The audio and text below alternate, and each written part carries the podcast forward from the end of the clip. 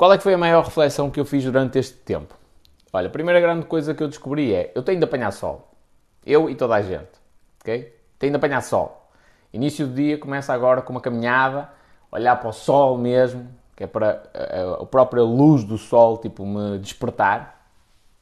Além de que a, a própria caminhada faz com que o corpo fique logo ativo e preparado para... acelerado, digamos assim, para, um dia de trabalho. Esta foi a primeira cena, tipo, tenho de apanhar sol, falta-me vitamina D, eu preciso de apanhar sol. Uh, esta foi a primeira grande conclusão a que eu cheguei. A segunda diz respeito ao facto de eu estar ocupado ou de ser produtivo. Eu estou ocupado ou estou a ser produtivo? É porque eu às vezes estou muitas vezes ocupado e não estou a ser produtivo. ok? Uh, e outra coisa ainda mais importante que é, porque é que tu estás tão ocupado ou, ou, ou a tua agenda está tão ocupada? É porque realmente tu estás a, a, a lutar atrás de um sonho ou porque tu andas a fugir de algum problema? Eu descobri aqui algumas coisas minhas que eu tenho de resolver, que não estavam perfeitamente resolvidas, ok? E eu percebi, espera aí, se calhar, se calhar, nem eu tenho certeza de mim mesmo, uh, se calhar eu ando a fugir uh, de resolver essas situações, não é? Uh, ando a fugir ocupando-me porque assim eu tenho uma desculpa. Digo, ei não, pá, que eu estou muito ocupado e porque não sei o quê, não sei o que mais. Pois outra grande reflexão foi, foda-se, sem fazer as lives eu tenho tempo para tudo e mais alguma coisa. eu, de um momento para o outro, de um momento para o outro, eu, foda-se, o que é que eu vou fazer agora? Estou a brincar, que, um, que sempre, sempre, um, tive sempre coisas para fazer e sempre coisas até relativamente importantes. Mas acordar mais cedo, aproveitar o início da manhã, eh, andar lá fora, apanhar com a luz nos cornos e estar muito mais desperto, fez com que eu fosse muito mais produtivo. Ó oh, Santos, não precisas repetir a pergunta, eu, eu vi, companheiro. Um, eu vou, já te vou responder. Um, e, e, pronto, fico muito mais, muito mais ativo, sou muito mais produtivo, consequentemente e depois ao longo do dia consigo fazer ainda mais tarefas. Quando chega ao final do dia, que supostamente era o período da live, ah pá, eu, eu falo assim, agora? o que é que vou fazer? Já treinei, estudei piano, entre aspas, ok? Mas tipo, tenho mais tempo. Troquei muito mais mensagens neste, nesta altura. Uh, Aconteceu-me uma coisa que já não acontecia há bastante tempo, que é eu estar à espera que as pessoas me dessem uma resposta. Olha que coisa ridícula, que é, é o que normalmente, tipo, especialmente gajas, não é? Já te mandar uma mensagem, está à espera que ela responda quase instantâneo. Uh, eu já não tinha esta sensação de estar à espera há meses, ok? Meses, meses, meses. Já agora, vou-vos mostrar aqui um pequeno pormenor. Cortei mal a barba, escutei aqui com a máquina. um, há meses que eu não tinha essa sensação. Tipo, eu respondo às mensagens, respondo, respondo, respondo, e depois quem me responder logo a seguir, tipo, se calhar demora uma semana eu responder à, àquela mensagem que, que veio, entrou logo a seguir. Pronto, e agora deu para fazer uma, conversa, uma conversação mais, mais próxima. Pronto, o que é que eu percebi também? Que tenho de afunilar o meu conteúdo. Eu gosto imenso de ajudar pessoas, mas tenho de afunilar o meu conteúdo pela questão de negócio.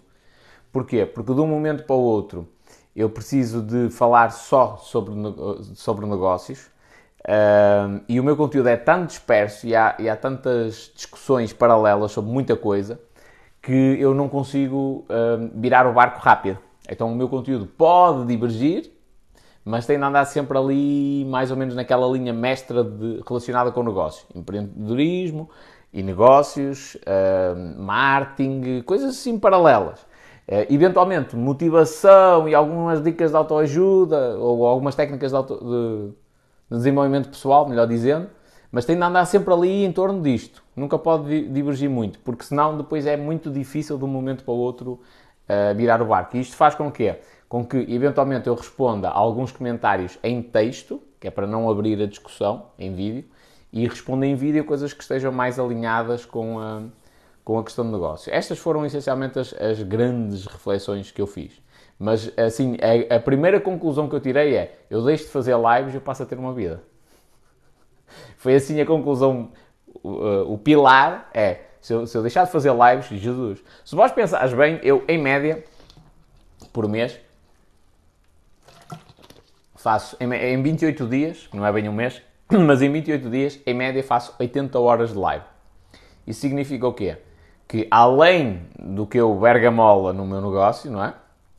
Eu, por mês, tenho duas semanas de trabalho a mais do que um trabalhador normal. Imaginemos que eu trabalho 40 horas por semana, não é? Uh, então eu, durante, durante uh, uh, o, o, dia normal, trabalho essas 8 horas, trabalho as 40 horas por semana, mas no final do mês, o acumular do período das lives dá o equivalente a mais duas semanas de trabalho. Ou seja, um trabalhador normal tem 4 semanas de trabalho no mês e eu tenho 6. Portanto, quando eu abdico das lives, eu ganho um tempo para muita coisa. Uh, podem ser só duas horas, só uma hora, não interessa, mas é, é bastante tempo.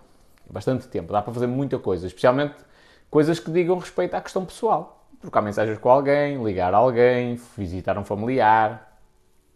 Pronto. O Santos tinha aqui feito uma pergunta que livros recomendas para reeducar a mente? Eu tenho, tens um story, um carrossel meu no Instagram que é livros, tem lá 12 livros. Foi o Gonçalo que fez esse carrossel, que vem de uma live que eu tenho no no YouTube, que é Riqueza e Sucesso 12 livros. Só que eu não falei só em 12, falei para em 30, mas o Gonçalo pegou nos primeiros 12 e meteu aquilo num carrossel. Estão lá todos direitinhos, ok? Depende, mas atenção, depende do que tu queres. Imagina, tu estás na depressão profunda, não é? Uma depressão profunda. Se calhar há outro tipo de livros que tu deves ler que não o Pai Rico, Pai Pobre, que é o primeiro que eu falo lá. O Pai Rico, Pai Pobre é mais no sentido de tu te educares para a questão do dinheiro. Como é que se ganha dinheiro, como é que funciona o dinheiro. Estás a ver? Já agora vi uma cena interessante no, num podcast do Flow. Uh, o Flávio Augusto foi entrevistado. Para quem não sabe, o Flávio Augusto é um multimilionário brasileiro os gajos perguntaram-lhe assim: Conheces algum milionário, não, algum bilionário de esquerda? Uh, ideologia política, ok? Uh, e ele diz: opá, não. Dizem que há, mas não conheço, nem estou a ver ninguém que seja. E é curioso, porque tem mesmo a ver com a questão da mentalidade. Uh, pronto, então isto para dizer o quê? Que, que nos, no início a primeira coisa que precisas saber antes de, de, de avançares até para ler algum livro é o que é que eu preciso desenvolver? Estás a ver? O que é que eu preciso aprender? Eu já, olhando agora, agora comprei uma estante para, para não passar vergonha ter os livros todos eh, em caixas e coisas do género, tenho ali uma estante para os livros estarem de fácil acesso. E uma das coisas que eu já tinha percebido, e agora ainda percebo melhor, porque eles estão ali mesmo à minha frente, é que eu tenho imensos livros do que diz respeito à questão de riqueza, construção de riqueza, pensamento em relação à riqueza, ao dinheiro.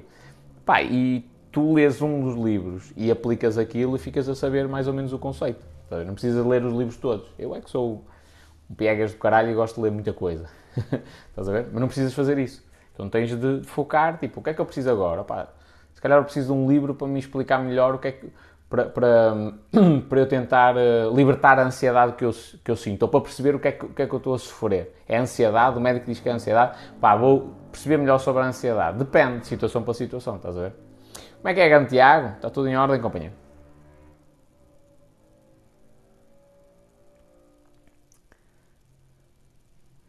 Diz o nonsensical, não olhes para o sol que dás cabo dos olhinhos. É errado, é errado.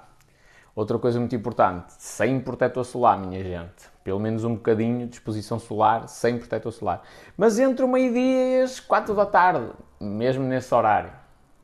15, 20, 30 minutos, dependendo do vosso tipo de pele, sem protetor solar. Não há evidência científica que a exposição solar moderada, uh, sem protetor solar, possa causar câncer de pele com melanoma.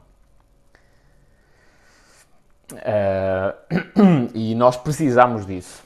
A vitamina D, produzida através da exposição solar, dura o dobro do tempo da vitamina D produzi, uh, que nós podemos tomar eventualmente em suplementação. E outra coisa que não faz sentido, que a pessoa dizer, ei pá, mas eu posso tomar um suplemento de vitamina D? Podes. Mas repara, o nosso corpo é uma máquina tão bem concebida que foi pensado a ter um mecanismo que inclusivamente impede qualquer tipo de intoxicação por excesso de vitamina D. Tu não, não, apanhas uma intoxicação por excesso de vitamina D. Nunca. É impossível, fisicamente, de, falando da exposição solar, ok? Mas podes apanhar de, de consumir um suplemento em excesso. Okay? Então o nosso corpo é tão eficaz nisso e estamos a falar talvez aí de 20, 30 minutos de exposição solar diária. Uh, se calhar o ideal até haver a parte da exposição do tronco, Pá, mas não precisa ser o corpo todo, mesmo braços, pernas e cabeça já é o suficiente para, para haver ali alguma produção de vitamina D uh, que nos deixe num estado relativamente saudável, é? Então, se nós já temos esta, esta, este mecanismo biológico, nós, inclusivamente, o próprio corpo tem um mecanismo de defesa que diz assim: ora bem, no inverno há tanto sol. O que é que nós vamos fazer? Vamos guardar a vitamina D para o inverno, que é para tu, quando ela baixar, esta cena nivela. Okay? O corpo tem isto. Para que é que eu vou ter de tomar um suplemento de vitamina D para o resto da vida, se quando a única coisa que eu preciso é expor-me ao sol? Eu sei porque é que isso tem de acontecer. É que se eu tomar o suplemento uh, para o resto da minha vida, há uma farmacêutica qualquer que tem ali um serviço de subscrição mensal. Tal, tal, estou sempre a comprar, sempre a comprar. Aliás, eu tenho deficiência de vitamina D, está baixa. Uh, e fui ao médico de família. E fui eu que lhe apontei. Eu, ele, eu fui eu que lhe pedi algumas análises, porque eu queria saber alguns dados, e ele confirmou aquilo e tudo mais, por causa de umas lesões desportivas. E, e eu, ele olhou para as análises, tipo, cagou para aquilo e disse: Olha, a vitamina D não está bem. Ah, é normal. Isso é normal, não, mano. Tipo, é a ciência que diz que abaixo de 20 é insuficiente, é deficiente, perdão, insuficiente é abaixo de 30, entre 21 e 30, e 29 neste caso. Uh, yeah. ah, ah, ah, um suplemento. E o, o, o, suplemento que eu tomo nem sequer é o suficiente para conseguir, por si só, ok? E isto são com, conclusões tiradas de um livro que é escrito por um especialista que tem agora 75 anos em, em vitamina D que estudou durante 30 anos a cena da vitamina D no corpo. Um, não é o suficiente para aumentar para níveis saudáveis. Agora, é lógico, para uma farmacêutica uh, é, um, é, interessantíssimo. Eu vou ficar a tomar aquele comprimido para o resto da vida. Não é? Pronto. Então, uh, uh, apesar de me ter sido dada essa, essa prescrição médica para eu tomar esse medicamento, eu pensei. Eu pensei de uma, outra maneira. É, espera aí, mas como é que eu posso fazer isso? E nota-se bem que eu tenho, ó, olha aqui o morena de trolha. E o tronco já está mais, mais moreninho. O que é que eu fiz? Fui para, para o meio do monte, aqui em Rebordosa, com licença, tirei a t-shirt, andei ali, a apanhar sol. Pronto. Diz o Tiago, já fazia falta estas lives. para mandar ver, não é? Vambora. Olha o Rodrigo, como é que é? Lembrei-me de ti, moço, que a gente vai ter um evento ao vivo em Viseu Lembrei-me de ti. Ora, deixa eu vir aqui para os comentários mais para cima, que tinha aqui cenas interessantes. Diz aqui o Tomás. Sempre quiseste ser TikToker? Não, nem gosto da expressão. No outro dia para um senhor da Torre Tiro, aqui à minha beira, disse, oh amigo, é aqui da zona. Olha, depende de qual for a empresa que quer saber. Ele disse, ui, tu não és TikToker? Opa, e me, perante aquela pergunta, para, facilitar a conversação, eu disse que sim, não é? Mas não me vejo como um TikToker, como alguém que, que é um produtor de conteúdo. É, ou que. que é, é, muita atenção a estas coisas. Aliás, esta, esta paragem que eu fiz foi uma paragem para eu refletir sobre a minha vida, sobre o meu negócio, não é? Mas muita atenção que muita coisa que aparece nas redes sociais, eu coloquei-vos a par da minha paragem, mas muita coisa que acontece nas redes sociais, se calhar a grande maioria das coisas é falsa. Há pessoas que nunca expressam a sua verdadeira opinião porque, epá, vou perder patrocínios. Há pessoas que não dizem palavrões de propósito, se calhar na vida pessoal dizem-nos com muita frequência. Há pessoas que são é só sorriso e só alegria e estão extremamente deprimidas, ok? Muita atenção porque na, nas redes sociais a ostentação e a vida de luz que algumas pessoas a, a, apresentam não corresponde propriamente à, à realidade, ok? Portanto, essa cena aí, se me quisesse ser TikToker, olha, eu não ligo nenhuma a isto. Eu ligo ao contacto com pessoas, só.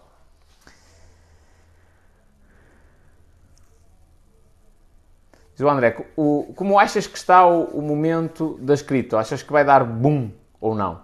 Pá, eu estou contente, aquilo está a subir, estou contente. Olha o Rui. Que dizes das criptomoedas? Será o futuro? Pergunta ao Marco. Opá, eu tenho uma, uma expectativa de que o mercado, tudo que seja fuck the system, tipo, vamos rebentar com o sistema, eu gosto. ok? Eu gosto dessa cena. Especialmente quando é um sistema que está instituído uh, para dar uma ideia de credibilidade e as pessoas que estão dentro desse sistema são as, as menos crédulas que existem na sociedade. São as mais bigaristas, sendo até mais frontal. Então eu acho que, uh, como diz o Paulo Leão, há pertinência em relação à blockchain e às criptomoedas. Que é, eventualmente o gajo que o criou percebeu as, as artimanhas que existem no mercado financeiro, disse assim, ah é? Então nós vamos criar uma cena paralela para rebentar com tudo. Eu gosto disso.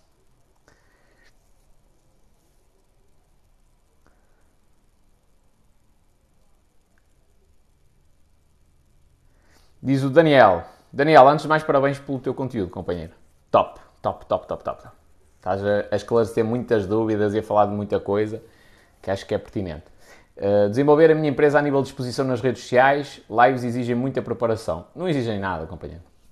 Um dia destes podemos fazer uma live, na boa. Sexta-feira ou assim, vamos fazer uma live. Uh, se quiser, até me podes mandar um e-mail e a gente agenda isso com, com antecedência. Não exige. É, uh, quando são lives sozinho, só tu fazeres, um, o início custa um bocado para tu te habituares. Porque assim, na prática, tu estás-me a ver a mim, no teu telemóvel estás-me a ver a mim, sempre a falar, a falar, a falar, a falar, a falar, a falar, a falar e, e, a cena está fluida. Mas na realidade não deixes de ser eu, no meu escritório, sempre a falar. estás a ver? Ou seja, este, isto não é muito natural, porque nós quando estamos a falar com outras pessoas, é o pergunta, responde, paras um bocadinho, a pessoa faz a pergunta e aqui não. Aqui sou sempre eu a falar. Sempre, sempre, sempre, sempre. Ou seja, eu leio uma pergunta respondo eu. Às vezes faço eu uma pergunta que me vai na cabeça e respondo também eu. Estás a ver? Ganhar este jogo de cintura no início pode custar um bocadinho. Estás a ver? Mas também não é nada para além. Um, nada, nada, nada mesmo. E... Mas quando é uma live em dueto, quando eu estou a falar e depois falas tu, é tranquilo. Então se a responsabilidade de conduzir as coisas for do, tiver do meu lado, então é muito mais simples para ti. Estás a ver? Mesmo. Aliás, quando o pessoal tem assim algum receio das lives, vai logo, opa, entras em live comigo. Porquê? Porque não, não custa. O pessoal depois está a falar comigo como se estivesse a falar num café. Estás a ver? Porque a responsabilidade de mudar de tema, uh, fazer a pergunta e tudo mais passa para o meu lado. Por isso é que as lives também são muito exaustivas, as, as que eu faço, ok? São muito exaustivas. Quando eu recebo alguém, às vezes tenho de estudar sobre aquela área, uh, depois tenho de estar a pensar que perguntas é que eu vou fazer, coisas do género. Pronto.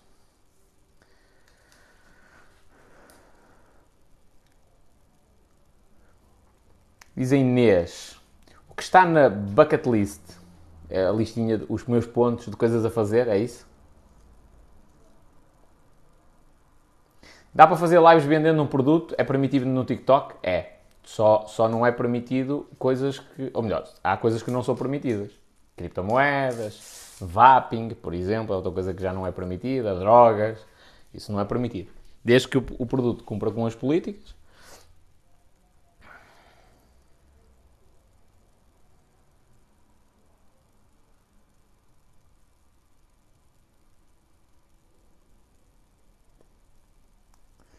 E havia para aqui uma pergunta também potente.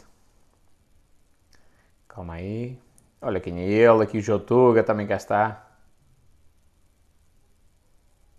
A minha internet não pode estar a falhar, não. Diz o Rodrigo, ainda dá para ir a Viseu? Dá sim senhor, companheiro, dá sim senhor. Ainda estão abertas as inscrições. O evento é no dia 11 e 12 de setembro, ok? É em Viseu, é no Hotel do Parque Congress and Spa que é Termas de São Pedro do Sul, uh, Viseu. São dois dias, fazemos check-in no sábado à uma e meia da tarde, às duas horas mais ou menos começam as palestras, temos a tarde toda de palestras, um coffee break a meio, é? faz parte. Uh, mas isto está tudo incluído, tipo, o preço do bilhete tem tudo. Uh, fazemos o coffee break, outra vez palestras. No final de, de, da tarde de sábado temos um jantar, todos, num salão só para nós. Uh, depois temos ali um, um serão para, para convivermos e uma coisa assim do género. Vamos dormir, vamos lá ver como é que vão correr as coisas.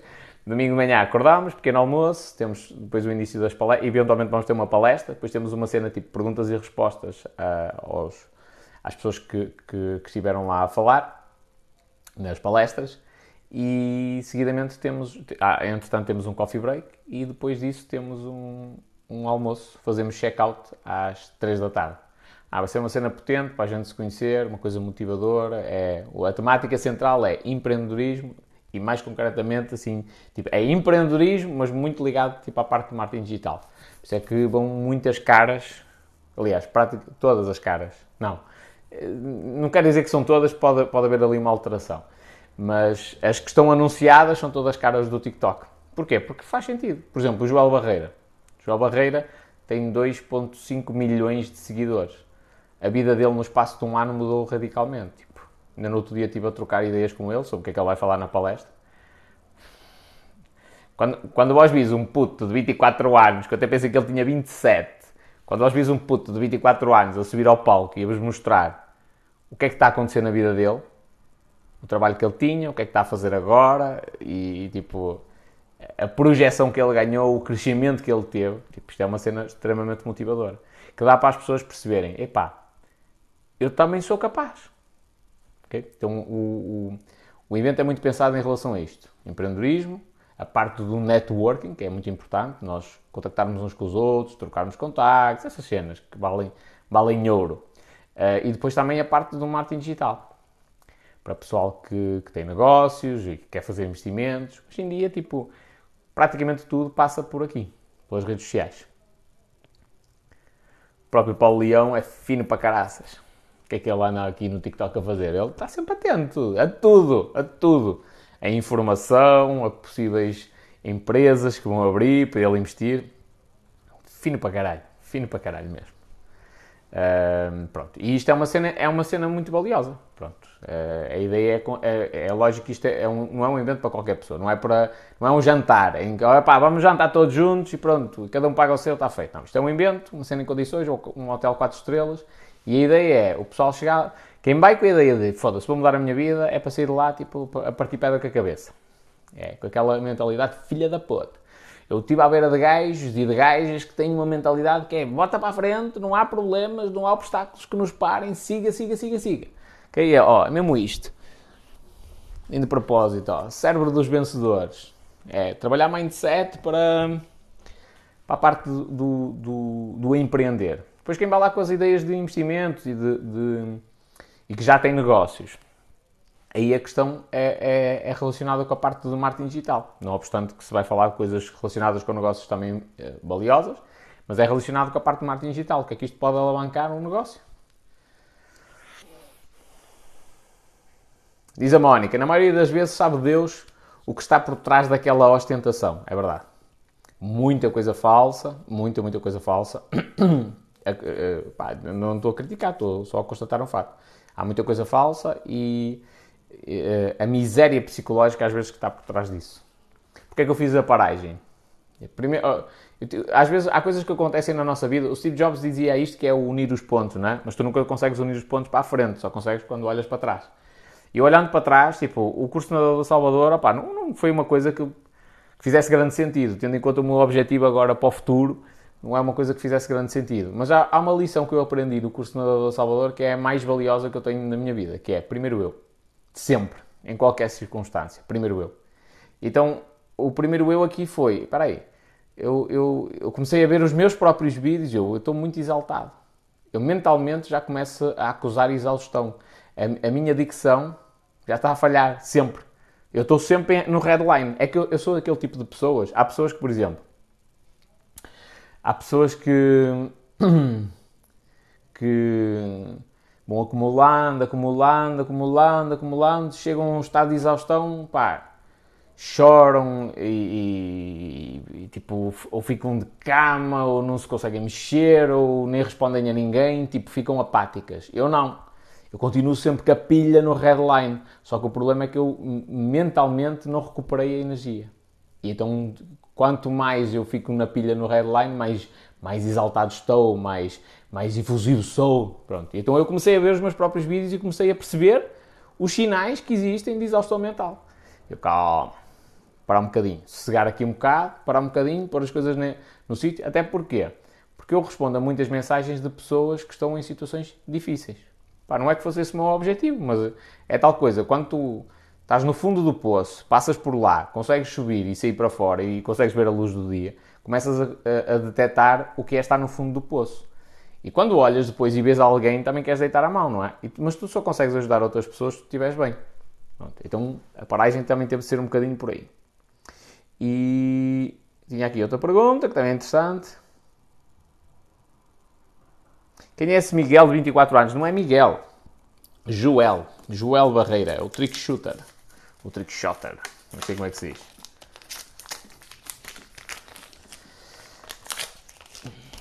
Não sei como é que se diz, sou um parolo a falar inglês e devo ter lido mais in... livros em inglês que a maioria do pessoal que está a falar inglês direitinho.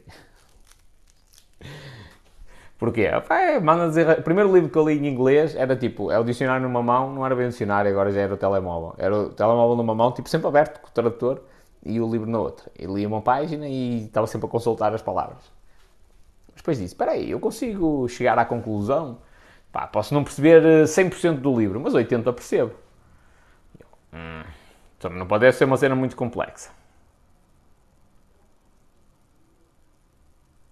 Diz o António, as tuas lives são um espetáculo. Espero que continues assim. Parabéns. Estou cá para te ouvir. Obrigado, companheiro. Olha, o Pedro Costa, que está de férias, mas ainda continua a trabalhar na parte da copy. Muito bem.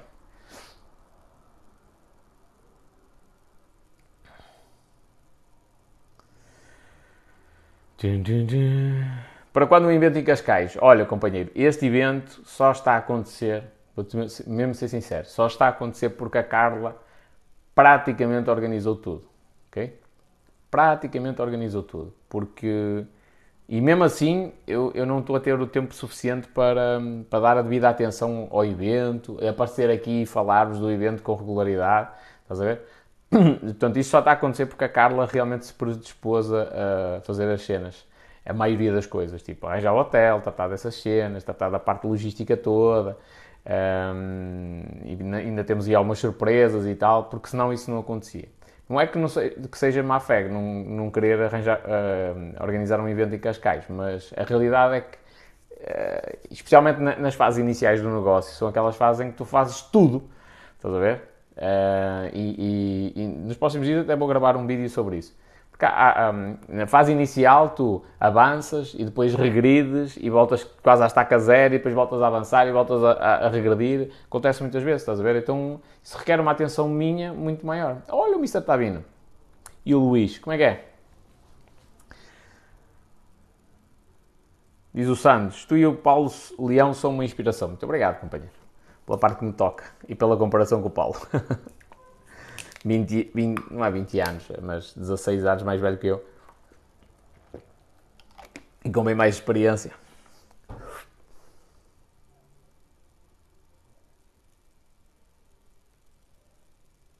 Diz a Mónica, eu fui obrigada a parar um mês, como sabes, ia ficando tola, já chorava sem motivos.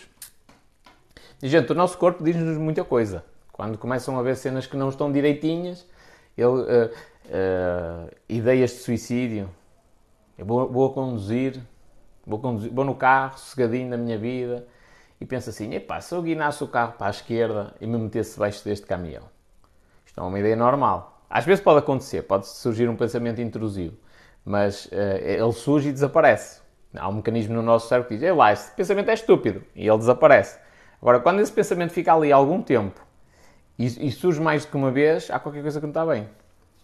É o cérebro a tentar encontrar alternativas para uma coisa que está mal. Só que às vezes nós não sabemos bem o que é que está mal. E isso obriga a parar, é a tal questão. Obriga a parar e refletir. Porque é que eu vos disse que uma das reflexões que eu, que eu fiz foi. Um, um, eu, eu estou-me a ocupar para fugir aos problemas ou porque realmente estou a correr atrás de um sonho? Tive de fazer esta reflexão. E, eu, e percebi que mesmo eu estando a correr atrás de um sonho, Há algumas coisas em que eu estou a ocupar-me para não resolver alguns problemas que têm de ser resolvidos. O que é que eu vou fazer? Vou resolvê-los. Diz aqui o Pedro. Parabéns à Carla pelo esforço em ajudar a realizar o congresso. Ela merece. Diz o Paulo Souza. O que achas dos negócios online que cresceram durante o período de confinamento? É para continuar ou abrandar? Eu acho, eu acho, a minha opinião, que o confinamento, o Covid-19, só veio fazer com que existisse uma emancipação dos negócios na internet. Ou seja, muitas empresas fecharam a loja física e tiveram de procurar a solução online. E os consumidores mais. Sabes que há, há os early adopters, as pessoas que adotam logo a tecnologia, as aplicações, os telemóveis novos e coisas do género, mas isto é uma pequena percentagem, talvez 1, 2% das pessoas. Depois há os adolescentes começam a utilizar aquilo em massa e só depois é que vem para, para, os adultos e depois os mais velhinhos e tudo mais, ok? O que, esta, o que esta cena do confinamento veio fazer foi que basicamente houvesse uma emancipação, ou seja, os mais velhos começassem a utilizar a internet.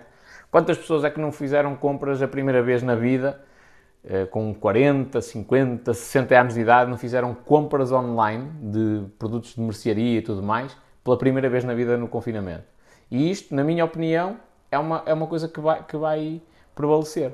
Por exemplo, eu comprei uma vez no Continente Online e fiquei fado daquela cena.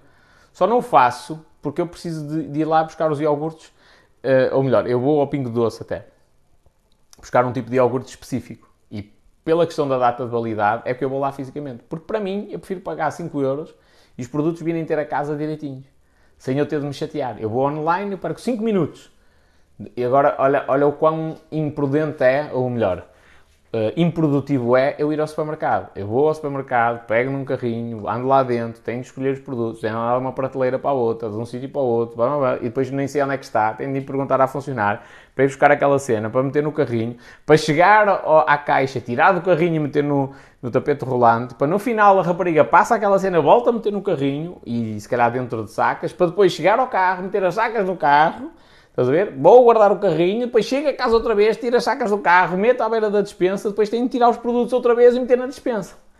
Mano, quando eu faço a encomenda online, a encomenda vem ter a minha casa, houve uma altura que eu encomendei no continente online 17 packs de, garra de 6 garrafas de litro e meio de água. 17. Os gajos nem me entregaram 17, só entregaram 15. O rapaz, quando viu o tamanho da empreitada, que tipo tinha subido dois lances de escada, ou dois andares, vá, com aquelas caixas todas cheias de água, quando ele viu o trabalho que ele ia ter, ele, uh, uh, ele até disse, porque eu, eu, eu vivia noutra casa uh, e pedi aos meus pais para receberem aquela encomenda. E eles receberam, não é? E, e eu depois ia levar para outra casa. E o meu pai disse assim: Olha, se tu quiseres, podes deixar aqui na, na garagem. o rapaz, tipo, quando ele lhe disse aquilo, para não ter de carregar tudo até lá acima. Quando ele disse aquilo, até me deixou tipo aquelas caixas verdes que eles usam para os produtos e tudo. Deixou tudo, tudo. Ok? Agora imagina que eu vou ao continente mesmo e tenho de trazer 15 packs de águas. É lógico que passar na caixa aquilo é rápido, não é? Mas olha a trabalheira que eu tinha. Olha quantos carros é que eu não tinha de levar e a gincana que eu não tinha de fazer para conseguir passar com aquela cena toda, estás a ver? E assim, muito mais simples.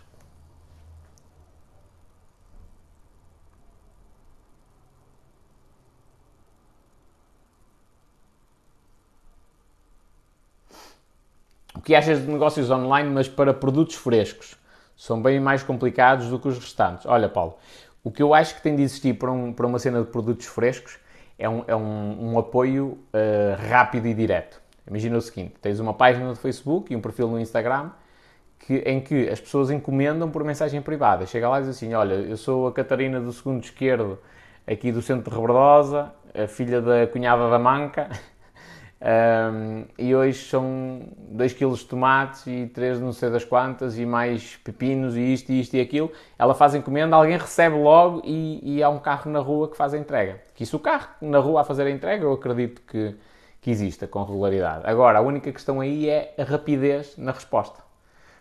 Se eu vender um carro, um, eu responder hoje ou responder amanhã à pessoa, ela sempre vai demorar algum tempo a decidir. Estás a ver? O ciclo o período de decisão, o ciclo que demora para, o processo de compra se concluir é grande, na maioria das vezes. Até pode demorar algum, alguns meses. Um, a pessoa vai pensar, vai ver preços, vai olhar bem para as contas, de, de, o orçamento familiar e tal, é maior. Portanto, se eu responder hoje, responder amanhã, não faz diferença. Agora, se tu me vais vender alface, faz toda a diferença. É que se eu te mandar uma mensagem hoje de manhã e tu me respondes hoje à noite, amanhã aquela alface que tens lá em estoque, se calhar já não pode ser vendida, porque já não está em condições. Estás a ver? na verdade, não há empresas a fazer isso. Ok, acredito que é uma oportunidade. a minha sugestão é, se quiseres tentar um modelo desses, tenta, pelo, primeiramente pelo Facebook, porque é lá que tu vais apanhar a maioria das pessoas Uh, apesar do TikTok estar a ganhar cada vez mais expressão, mas a, a plataforma do, do Facebook está mais desenvolvida e, e, de público mais adulto de 40 anos para cima, é lá que tu vais apanhar as pessoas, que eventualmente são as que fazem compras com maior regularidade. Um, então, tenta por lá e, e andar sempre com o telemóvel com, com as notificações, com a, com a aplicação do, do Business Suite do Facebook, que é tipo a, a parte de gestão de páginas e de mensagens da parte profissional e andas com aquilo e tipo, sempre com notificações. Entrou uma mensagem, responde logo. Entrou, ou pões alguém da empresa, tipo, olha, a tua responsabilidade é, entrou uma mensagem, respondes. Se for assim rápida, não vejo, aliás, até vejo uma capacidade muito mais rápida de, de se vender. Uma das vantagens da internet é que eu, por exemplo, num dia normal, eu só conseguia reunir com, pá, vamos falar assim, ser ousado, conseguia reunir com 10 clientes um dia normal, pegava no carro, 10 clientes, tal, tal, tal, tal, tal, tal e tal. ok? Eu na internet consigo fazer uma cena completamente diferente. Que é, eu consigo, se calhar, fazer chegar a minha mensagem, a mesma mensagem que eu ia fazer naquela reunião inicial, tipo apresentar-me, dizer o que é que são os serviços de marketing digital, o que é que isto pode fazer, o que é que não pode. Um, e, e, eu consigo passar esta mensagem a 100 ou 200 pessoas por dia. Agora imagine isto no final de um, de um mês. É? Esta é a grande vantagem. Diz aqui o J. Pedro. Qual é o valor pessoa? Acredito que estás a perguntar em relação ao evento. Companheiro, manda-me um e-mail para ninguém.uespanhol.com porque há vários tipos de bilhete. Uh, diz o Paulo, há alguns obstáculos que têm de ser ultrapassados, principalmente na entrega. Acredito. Companheiro, isto nada melhor. Já falei sobre esta ideia com o Paulo Leão. Olha, eu, eu fazia uma coisa que é testava nem que seja com. Um, cortaste a barbinha, cortei senhor. E mal, olha. Um, eu testava a ideia. Nem que fosse pegavas no carro, pá, e o teu conjunto de amigos, uma cena assim, e até alguns clientes assim mais antigos, pá, quero testar aqui uma coisa. Pode ser? Vamos entregar. Fazer as minhas encomendas pelo Messenger do Facebook, rapidinho. Vou-te dar aqui uma cena extra. E esta é muito valiosa. Porque é que esta cena tem muito valor? E eu testava já isto contigo. Vais, vais meter o Messenger do Facebook e vais, juntamente com isso, uh, aceder a uma aplicação que é o ManyChat. Eu vou escrever aqui porque o meu inglês é inglês de rebordosa. ManyChat. Ok? Aquilo tem mil e uma coisas, só que a versão gratuita dá para fazeres o que tu queres. Que é o seguinte, as pessoas vão interagir com a tua empresa. Tu fazes publicidade, por exemplo, na zona onde tu estás, de qualquer campanha, elas vão interagir contigo, vão-te mandar mensagem. E tu depois podes mandar uma mensagem para todas elas. Quer dizer assim, meus amigos, super promoção, chocolate Milka, muito mais barato que o costume, que nem sei qual é o preço normal e qual é que não é. Muito mais barato que o costume, não sei quanto por cento de desconto, é mais isto, mais aquilo. E, paralelamente, tentas vender alguma coisa. Estás a ver? Ou seja, usas uma promoção qualquer para, hum, para entrar em contato com essas pessoas, estás a ver? e em paralelo uh, vendes outras coisas que são do teu. Olha, quero aproveitar o, o, o cabaz do dia de legumes, não sei o quê, mais X, por apenas mais X euros. Pronto. Uh, então, essa é uma das formas que, que tu tens de, de conseguir expandir as cenas. Estás a ver? Mas lembra-te disso. Cândido Afonso, bem-vindo, companheiro. É uma alegria ter-te aqui. És das pessoas que mais me acompanha, que mais me odeia, que mais me acompanha. Um prazer ter-te aqui nas lives novamente. Um, companheiro, vou-te dar uma mensagem de coração, porque até chega a ser deprimente ver-te. Estás a ver? Tipo, eu assisto um bocadinho aos teus comentários como alguém assiste à BBC Vida Selvagem, ou o gajo está a fazer a BBC Vida Selvagem, tipo, está a ver ao longe os animais e como é que eles se comportam. Estás a ver? Por exemplo, vais ao perfil do, do equipa do espanhol e vês um Cândido Afonso soltar ali a franga de me livre, diz tudo é mais uma coisa. No perfil do espanhol já não dizes isso, estás a ver? E eu já te desbloqueei, olha que ridículo que é. E depois vejo-me assistir aqui, mano, segue a tua vida, companheiro. Ainda não percebeste, tipo, não me vais mudar, não me vais conseguir convencer nada em relação ao que tu tens na tua cabeça, porque a minha visão do mundo é completamente diferente. E estás a perder o teu tempo. Estou a dizer isto para o teu bem, mano. Não estou a dizer isto para te atacar porque és um hater, não. Estou a dizer isto para o teu bem, tipo... Tu, tu estás a perder a tua vida a assistir a, a, ao conteúdo de um gajo que tu não gostas. Mano, é ridículo isso. É, tá, estás-te a consumir mentalmente, estás a ver? E estás a perder um tempo de vida essencial. Companheiro, se estiveres mãe, se tiveres pai, se tiveres avós, espero que, tenha, que, que, os tenhas todos ainda contigo. Se, tiver, se tiveres namorado, ou mulher, ou qualquer coisa, companheiro, estás a perder tempo comigo podias estar a dedicar a estas pessoas. E lembra-te de uma cena, lembra-te de uma cena. Se tu ainda tiveres os teus avós contigo, não vai demorar muito tempo a eles não estarem mais aqui. Estás a ver? Se calhar, às vezes pode ser uma questão de minutos ou de dias. E tu estás a perder horas, horas comigo. Horas. Estás a ver? Aproveita. Num, num, porque depois, quando tu des fé, é tarde demais. Ok?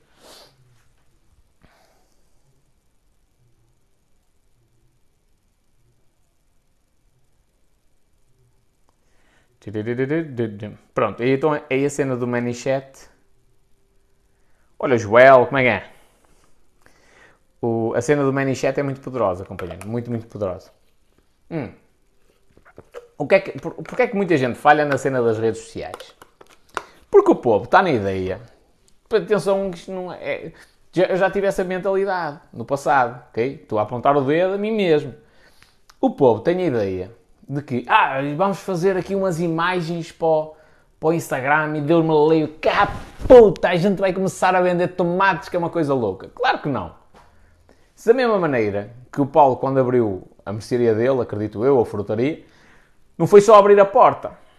É lógico que se as pessoas precisarem mesmo de comprar, eu estou a morrer à fome, preciso mesmo comprar legumes e tal, entram pela porta dentro e compram. Mas se ele os tratar mal, eles voltam? Claro que não. não é? Então não é só abrir a porta. Aliás, há um vídeo há várias, pessoal, várias, várias, pessoas do marketing digital que falam do marketing de esperança, que é as, as, os lojistas abrem as portas e ficam à espera que os clientes entrem por lá dentro. É claro que não é só isso, isso é até pejorativo em relação a lojistas tradicionais.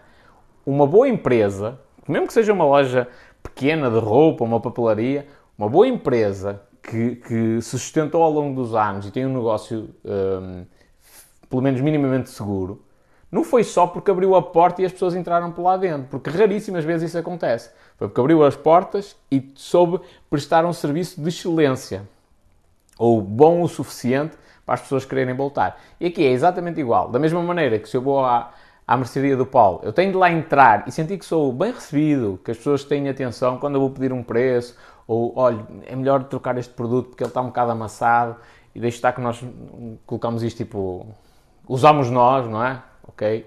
Olha atenção tipo ao cliente. Um, e, e, é isto que me faz voltar. Nas redes sociais tem de ser exatamente a mesma coisa, mas com uma cena acrescida que é, se calhar na zona onde o Paulo uh, está, há duas ou três mercearias, não é? Portanto, a concorrência existe, é ali, ela com ela, cabeçadas e pontapés, não é? Mas são mais duas mercearias a concorrer. Na internet são milhões. Portanto, para me distinguir, eu tenho de gerar ainda mais valor. Enquanto que na mercearia tradicional, no mundo físico, basta eu meter se calhar letreiros cá fora a dizer, olha, promoção não sei o quê, o arroz está a tanto, a hortaliça está a tanto, as cenouras estão a tanto, os tomates estão a tanto, e já estão a ficar podres. Estou a brincar. Eh, as batatas estão aqui, é encomenda, porque elas não chegam para, para a quantidade de clientes que nós temos. Enquanto que no mercado tradicional basta um bocadinho isto para abrir a conversa com os clientes, na internet não. Na internet eu tenho de gerar um valor acrescido para abrir essa conversação com os clientes. Então, por exemplo, na internet eu já tenho de explicar às pessoas o que é que é a diferença entre a batata nova e a batata velha. Como é que se escolhe batata? Quando a, batata começa a ganhar aquela raiz, aquele bicho, está boa ou se não está. Já tenho de começar a partilhar mais coisas ao ponto de cativar a atenção da pessoa, ao ponto dela dizer assim: foda-se, estou a aprender com este gajo. Eu não sei, epá, eu sei mais ou menos ver como, se uma meloa ou um melão está bom, mas é a, a trepo, é a parolo, é chego lá, às vezes nem sei bem, é chego lá, mexo só para as pessoas, para as pessoas acharem que eu percebo daquilo. Mexo e tal, ah, este está bom. Chega a casa e ele está todo podre, uma coisa assim. No, no cenário de hoje, as pessoas querem que o empresário ou alguém que representa a empresa abra um melão ou explique num, às pessoas, tipo num vídeo no TikTok, olha, vou explicar como é que se vê se o melão está bom ou não. Porque eu tenho aqui vários, alguns já nem sequer vão para venda e, portanto, dá para nós fazermos essa, essa comparação. Este está bom por este, este e este motivo, é assim que se distingue. Este não está e repara agora, eu carreguei aqui, ele começou tipo encolheu e tal, e agora vou abrir os melões. E as pessoas, ah, olha, realmente é, confere. Sim senhor, eu ensinei alguma coisa a alguém. Essa pessoa está predisposta a ter uma conversação comigo, a priori. Se eu ensinei na boa e tal, e a coisa foi tranquila, eh, essa pessoa está predisposta a ouvir-me num outro cenário. E é lógico que eu dou muito valor, falo, falo, falo, falo, tento ensinar o máximo que eu sei da minha profissão, o máximo que eu sei da minha área, e a pessoa diz: faz sentido o que o gajo está a dizer. Pois é, epá. E eu até, eu, no, meu, no meu caso, eu dou uma dica ou outra. Imagina, dou aqui a dica ao Paulo, ele vai experimentar, faz a cena do ManyChat, uh, faz uma campanha no Facebook, lá com o botão de promover, paga, oh, vou gastar 100 euros, não interessa. Tal, muita gente a mandar mensagens, mandar mensagens, mandar mensagens. No final da semana, mandam uma mensagem do ManyChat para todos eles, buf, explosão de vendas. Ele, ei, faz sentido, meu. O, o gajo disse, tipo, acertou em cheio. Agora vou melhorar esta estratégia, estás a ver? No final de algum tempo, o Paulo está completamente receptivo a trabalhar comigo. Eu não preciso convencer. Porquê? Porque eu já gerei valor adiantado, já mostrei que eu, que eu tipo, aquilo que eu estou a dizer faz sentido e tem resultados práticos e ele quer estabelecer negócio comigo. É assim que as coisas se processam na internet. No mundo físico era diferente. Eu ia à loja dele, à mercearia, ia lá, apresentava-me, mostrava o que, é que era o serviço de marketing digital, abria um computador, mostrava, pá, isto podes fazer isto, podes fazer aqui publicidade aqui à volta. Imagina, as pessoas estão aqui num quilómetro à volta, que vivem aqui. ok? Todos os dias vai aparecer publicidade do produto que tu tens do dia. Já agora, isto é uma dica extra, vou cruzar os dedos para te dizer. Um, todos os dias. E eu mostrava e tal, e ele, Ei, okay, vamos avançar com isto. Ok, mas agora que eu vou para, para avançar, é que ele vai ver se os meus serviços valem a pena ou não. não é? Só agora é que ele vai tentar acreditar se realmente que aquilo vai funcionar. Porque até aí é só ilusão, ainda não viro na prática. Agora, quando eu faço isto ao contrário, eh, tenho um poder muito maior. Porque ele já sabe que funciona. Por isso é que quando ele me diz assim, ao espanhol, quero trabalhar contigo, ele já tem certeza que aquilo funciona. Agora só quer é, é, ou precisa de alguém para gerir aquilo porque ele não tem tempo por causa do negócio dele, ou precisa de alguém que, que leve aquilo para um patamar seguinte, para conseguir ainda mais clientes. Estava aqui cruzado, para me lembrar de dizer. Uma das coisas, Paulo, folhetos na área dos mini mercados e tudo mais. Uh, uh, ele diz que o, o, Ora bem, o meu negócio já vai mais à frente da mercearia. Ok, eu estou a falar assim de uma maneira geral, mas se, se vendes produto de mercearia e de supermercado e bens primários, coisas assim do género, uh, os folhetos funcionam? Eu acho que sim. Uh, ainda, ainda, devem ser enviados para, para as pessoas. Neste, neste, contexto, estás a ver? Tipo, é um mercado muito tradicional. Mas tu hoje em dia tens a possibilidade de eliminar a confusão do folheto e meter só alguns produtos à frente das pessoas. E ao longo dos dias Antigamente fazias um folheto que era tipo uma revista, aquilo é válido durante duas semanas, ou uma semana, por exemplo. Uh, mas vai ali uma confusão, é só produtos. Tu agora podes pô-los todos a aparecerem às mesmas pessoas, não é? Só que online e vão aparecendo aos poucos. Elimina um bocado a confusão. Porque se calhar naquele folheto todo a senhora só precisava do TID, não é? Ou só precisava do amaciador, ou só precisava de batatas. E foi isso que ele lembrou de comprar e depois comprou mais qualquer coisa. Mas a. Perdão, com a internet tu consegues meter isso em frente às pessoas que só estão naquela zona, com mais precisão até, e consegues mostrar só produtos isolados, elimina um bocadinho a confusão.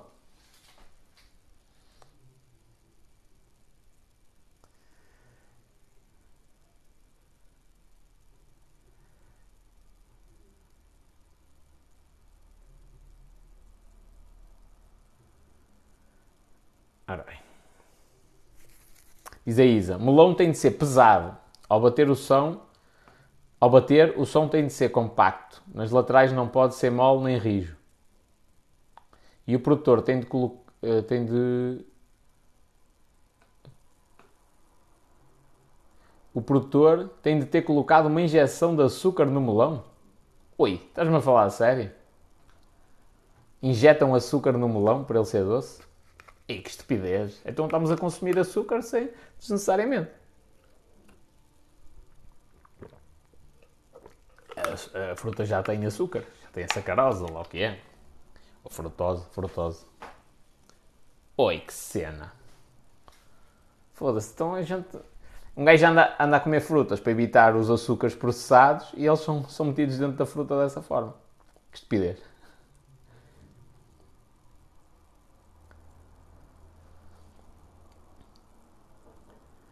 Que estupidez. Pronto, e é isto. E é, é a cena 2. A cena 2 foi desenvolvimento pessoal, negócios, foi tudo. Mas eu, eu testava, falando agora um bocadinho sobre, sobre a ideia do. do. Paulo. Agora esqueci-me. Paulo. Eu testava, testava mesmo. Eh, também é um erro a gente ter muitas ideias e estar a testá-las todas ao mesmo tempo. Também já cheguei a essa conclusão. Já sabia e já cheguei a essa conclusão, tipo, sofrendo na pele. Mas eu tenho várias coisas em andamento. Não é só esta, esta ideia. Tenho várias. Algumas, inclusivamente, deleguei. Por exemplo, o evento está a acontecer. Está, senhor. 11 e 12 de setembro, vamos lá estar. Mas a Carla predispôs-se... Predispôs ai, predispôs-se... Predispôs-se... Predispôs-se... Ok a organizar o evento, a grande parte das coisas logísticas, eu aceitei, deliguei-lhe essa tarefa, não é? É lógico que eu tenho também um poder de decisão em relação àquilo, mas é ela que anda quase em piloto automático. Um, e isso está a acontecer. Pois tenho aí alguns produtos que eu vi que eventualmente possam ter tração e que eu acho que posso ganhar dinheiro com aquilo. E detetei uma ou duas pessoas que têm talento. Olha, olha queres experimentar? Entras em sociedade comigo. Um, ou então vamos testar e, e, tu vês se funciona ou não, e depois se funcionar a gente fala melhor sobre uma possível sociedade, porque isto depois é um, é um Não falta aí gente que quer empreender. Estás a ver? Aliás, quem é que. Ah, eu ontem fui, fui, fui jantar, fui almoçar com, com um amigo de longa data, mais novo do que eu, mas de longa data. E ele estava-me a dizer: Ei pá, eu gostava de ter uma escola de condução, eh, porque ele, ele ajuda um, um amigo dele também, já mais velho, numa escola de condução, pá, eu, eu gostava se calhar de ter um dia uma escola de condução. Eu disse, olha, a primeira coisa que tu precisas saber é, não precisas ser instrutor. Tu podes criar um negócio, contratas pessoas, eles dão a formação e tu só tens a escola. Desde que o risco esteja do teu lado, tu podes fazer o que tu quiseres, a partir daí. Pronto, eu disse, olha, mas para tu saberes se gostas ou não, eu vou-te dar uma sugestão. A cena mais importante que tu tens é saber vender. Então tu já tens essa amizade com ele. Vais chegar à beira dele e vais lhe dizer assim: Olha, eu quero te fazer uma proposta. Eu vendo cartas de condução para a tua escola e tu pagas uma comissão. 10%, seja o que for. Mas eu vou arranjar clientes, sozinho, à minha custa. Eu vou arranjar clientes e tu pagas uma comissão. Quando ele começar a fazer isto, primeiro vai perceber se consegue ou não arranjar clientes. É? E eu disse: Mas tens de receber comissão. E tem de ser uma coisa que dê dinheiro. Hoje, Paulo, como é que é? Dê dinheiro. Assim, quando ele for testar, eh, a tentar arranjar clientes, a primeira uh, noção que ele vai ter é se eu consigo ou não ter um negócio sustentável com isto. Porque ele começa a ver o dinheiro entrar e começa a fazer contas. Ora bem, o gajo ganha tanto e tal, e eu consigo arranjar não sei quantos clientes por mês para ele, e ele fica a saber se consegue ele também criar uma escola de condução ou não. É a primeira coisa. E a segunda é que vai ganhar motivação. Se ele arranja clientes e lhe pagam uma comissão e ele vê o dinheiro entrar na conta, ele é lá. Quanto mais ele vende, mais dinheiro ganha. Ele lá. Ganha essa motivação. Então, nada como testar.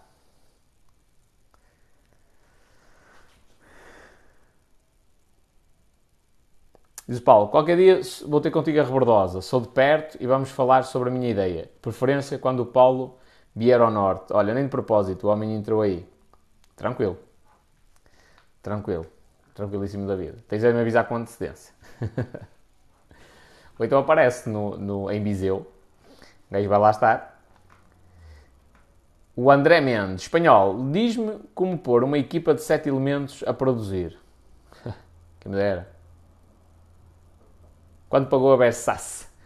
Pagou nada. Isto é uma camisola que está aqui, uma t-shirt, estava aqui, velha. é bem velha. Eu, na altura em que fumava, olha, eu tenho um buraco que esta, esta t-shirt, isto é daquela, foi a primeira t-shirt que eu alguma vez na vida tive de, nem sei o que é que é isto, é tipo aquela microfibra, uma cena assim, E uma vez estava num sítio qualquer e alguém, tipo, ao, ao sacudir o cigarro, tipo, caiu um, um berlinde. era cigarro, ok? Aqui na camisola e furou. Então, era a primeira que estava na, à mão. Espanhol, diz-me como pôr uma equipa de 7 elementos a produzir. Quem me dera ter assim a fórmula mágica para te dizer. Mas olha, normalmente a questão da motivação para as pessoas fazerem alguma coisa, é lógico que tu podes levar isto com um chicote. Mas se tentares perceber o que é que motiva cada uma das pessoas, estás a ver? Tipo, o, é que, o sonho de vida delas, se elas têm ideia, imagina, se, se tu me disseres assim, em espanhol, olha, vais ter de, de sentar ao piano uh, 7 horas por dia, tocar exercícios técnicos chatos para caraças, que é só. Uh, se calhar a motivação não é muita. Estás a ver? Agora, se tu percebes que eu tenho um sonho de subir ao palco e de ter toda a gente a aplaudir-me e meteres isto na minha cabeça e disseres, amigo, se tu queres subir um dia a um palco, tens de sentar aqui. É 7, 8 horas por dia, todos os dias, treinar técnica, é chato.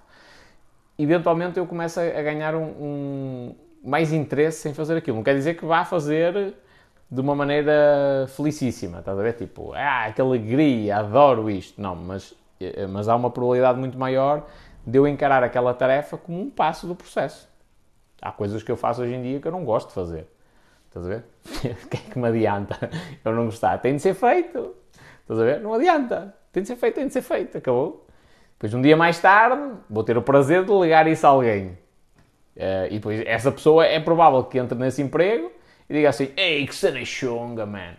Que chunga. E o gajo não faz nenhum. Não, o gajo, o gajo, que neste caso sou eu, fez. Fez no passado, alombou e, e assumiu o risco. E depois uh, avançou para outra cena. Cheguei a tempo, diz a Sofia. Chegaste, sim, senhora. Ao lado de Juca. Boa noite também. Chegaste, apesar de que eu daqui um bocadinho vou terminar a live, mas ainda vieste a tempo. Nem que seja para dizer boa noite. Um, então isso, isso, isso acontece. Então imagina, olha, imagina o seguinte. Eu já trabalhei num call center. E o meu call center não era vendas. Onde eu trabalhei foi sempre a parte de apoio técnico, helpdesk e uma cena relativamente tranquilo. Estás a ver? Uh, mas aturas muita gente e gente às vezes idiota. E isto começa a massacrar ao longo do tempo. Um dia mais tarde é provável que eu tenha call centers a dar apoio aos meus clientes e coisas do género. Pá, como é que eu, eu, eu, eu posso criar uma série de incentivos? Há uma série de coisas que eu hoje sei que funcionaram comigo que posso colocar lá para relaxar mais as pessoas, mas vai continuar a ser um emprego estressante, estás a ver? Não há muita. Não, não, não podemos ter aqui uma ideia uh, platónica das coisas. Ai, vai ser lindo, quando for eu as coisas vão resultar de uma maneira maravilhosa. Não. Tipo, aquilo vai continuar a ser massacrante. A Agora, a pessoa que entra para lá é que tem de ter a consciência de, pá, é temporário. Vou para lá 3 ou 4 anos para refazer a minha vida ou para ter um fluxo de caixa considerável para investir num negócio, ou, para, ou enquanto não arranja outra coisa estou aqui. Okay? Uh, até porque, já, já agora, fica uma dica para as pessoas que andam à procura de emprego. Normalmente, os empregos que são extremamente desgastantes, ou seja, a nível físico, ou seja, a nível psicológico, têm um ciclo de rotatividade muito grande. A própria estrutura da empresa adaptou-se a essa rotatividade e a própria forma como o, a captação é feita, os prémios são orientados e tudo mais, tudo isso dá a entender que aquilo tem um ciclo de rotatividade muito grande. O que é que isso significa? Se eu entro num sítio e toda a gente está a correr para a esquerda, a priori, isto numa situação tipo de aflição, a priori é porque há qualquer coisa mal do lado direito, não é? Posso ir contra a corrente? Posso em algumas coisas até é recomendável. Na parte dos investimentos e na parte da visão de negócio é recomendável. Mas nesta cena de segurança, a priori não. Vem um leão a correr atrás dessas pessoas. Então é melhor eu ir também para a esquerda. O que, é que, o que é que eu quero dizer com isto? Quem estiver nessa situação em que tem de arranjar um emprego e encontrou uma cena em que diz: Ei pai, mas os gays é só recibos verdes e, e está sempre gente a entrar e a sair ah, está ali, está evidente. Isto é um emprego que é desgastante. Então eu estou lá, recebo aquele dinheiro, mas não me vou acomodar. Vou sempre à procura de outra coisa. Vou tirar mais uma formação extra, vou tentar fazer uma cena em paralelo na minha, na minha casa para ter um negóciozito, uma cena que compense uma coisa ou outra, ok? Pronto. Mas quando, quando tu sabes, companheiro, o que é que mexe com as pessoas, se quiseres me tentar motivar, é isso. É tocar no coração. Estás a ver? Se, se tu falas, imagina, uh, uh, olá, Dona Sónia, boa noite. Se tu, se, olha, nem de propósito, a Sónia tem duas filhas lindíssimas. Se tu sabes que a maior força para aquela pessoa, e a Sónia já é uma mulher forte dela mesma, estás a ver? Mas imagina que a Sónia era uma pessoa mais sensível, mais fraca, que não é de todo. Uh, uma pessoa mais fraca, que eu sei que uh, a luz dos olhos dela são as filhas, estás a ver?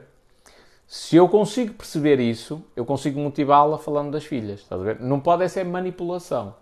Eu não posso ir lá e dizer assim: Ó oh, Sónia, queres dar um bom, uma boa vida às tuas filhas? Tens de trabalhar mais, anda lá, hoje fica mais uma hora extra e tal. Tipo, isto não vai funcionar. É tipo, chegas, chegas, chegas à beira da tua namorada com um raminho de flores e, e opá, a primeira vez, ai que querida, lembrou-se para mim. Quando, ele, quando ela se apercebe que, que é só para, para o stick para a barbucha, aquilo deixa de funcionar, não é? Eh, ela depois até vai chegar numa altura que pega num ramo de flores e espeta-te com ele na cara. É? Deixa de funcionar. Ou então fizeste merda e em vez de pedir desculpa, chegas lá com o raminho de flores. Ela vai pegar no ramo de flores e vai despetar com ele no focinho. Pronto. Isto para dizer o quê? Que se for manipulação, as pessoas percebem e não, não, não vão no teu jogo. Mas se for uma coisa íntegra, tipo, tu sabes que aquela pessoa tem aquelas características, tem aquele sonho, e tu entras no mundo dessa pessoa e começas a falar a língua dela, isso é a melhor maneira de conseguires motivar alguém. Mas atenção, e o Paulo, não sei se ele ainda está aqui ou não, uma vez disse, e disse muitíssimo bem, que é, mas como é que eu vou motivar os funcionários da Central Mensageiro? Eu, como, como dono, como patrão, como é que eu vou motivar? Eu posso criar uma série de mecanismos, mas tipo, está sol, está bom tempo, qual é que eles preferem? Ir para a praia ou vir trabalhar para a Central Mensageiro? Ir para a praia. Estás a ver? Como é que tu vais motivar alguém se ele tem uma solução muito melhor? A motivação tem de vir da própria pessoa. Tem de ser eu a dizer assim: não, não, não. Eu estou a trabalhar para o Paulo, como estafeta, porque eu sei que o dinheiro que está a entrar agora me vai ajudar a eu investir no meu negócio e eu, passado 5 ou 6 anos, deixo de trabalhar para ele e tenho o meu negócio que até funciona em piloto automático. Entre aspas, ok? Eu digo isto, mas é para o pessoal não criar a ideia de, de, Digo, o piloto automático é tipo, funciona já sem eu estar na parte operacional. Um negócio em piloto automático já é uma coisa muito difícil. É o topo dos topos dos topos, ok? É tipo uma Microsoft, uma Apple, isso é. E mesmo assim, às vezes há problemas bem grandes. Diz a Sónia, espetava logo que, que as, as flores no focinho. Ia logo caráter de Sony era mesmo assim.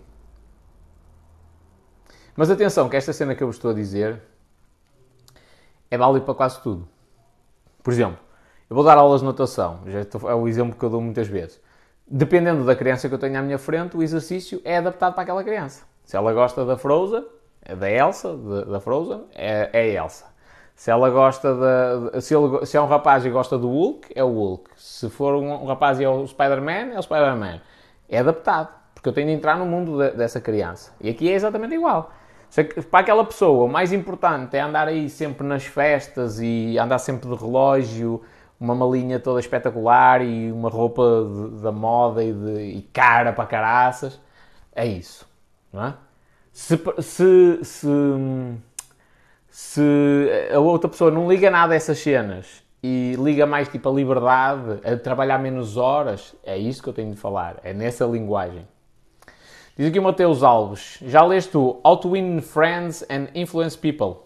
Se sim, aconselhas como fazer amigos e influenciar pessoas? Já não recomendo. Há livros mais atualizados e melhores, nomeadamente o Influência de Robert Cialdini. É, é, a questão é, eu dou valor ao Dale Carnegie, quando ele o escreveu, estamos a falar isto anos 30, até porque a psicologia nessa altura dizia algumas coisas em sentido contrário daquilo que ele diz no livro, estás a ver? Bem como o Tom Hopkins ou coisa do género, também li o livro dele que é Manual de Vendas.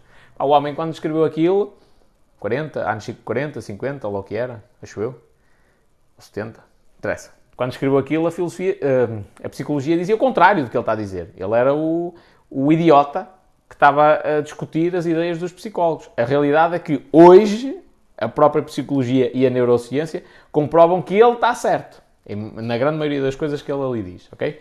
Então o, o como fazer amigos e influenciar pessoas é um bocadinho assim. Tipo, os princípios base estão lá, fazem sentido, é um livro fácil de ler, mas eu acho que na exigência do mercado 2, estás a ver? Convém tu saberes ainda mais. E há, há, livros mais específicos que falam muito melhor sobre essas cenas, sobre a, sobre a questão da influência sobre outras pessoas.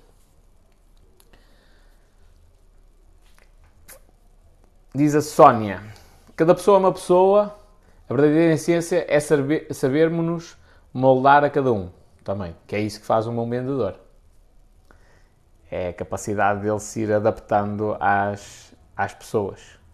Não quer dizer que tenha de ser falso, não quer dizer que tenha de mentir, nem nada do género, mas consegue se adaptar a diferentes pessoas, a diferentes realidades. E pronto, minha gente. E parece que está na hora de ir dormir, pode ser? Já mereço. Diz a Sónia, a Joana ofereceu-me no meu aniversário Pense e Fique Rico. Muito bom, muito bom. Vale a pena ler. É, é outro livro que eu, eu meti no, na lista de livros, mas é, também é daqueles livros que, pá, já há coisas mais recentes e mais específicas sobre isso. Fazendo, eh, equacionando bem, a questão é, a maioria das pessoas não tem assim grande tempo para ler. Tempo tem, mas usa noutras coisas. E depois equacionando, pá, não posso ler os livros todos do mundo, quais é que eu devo ler?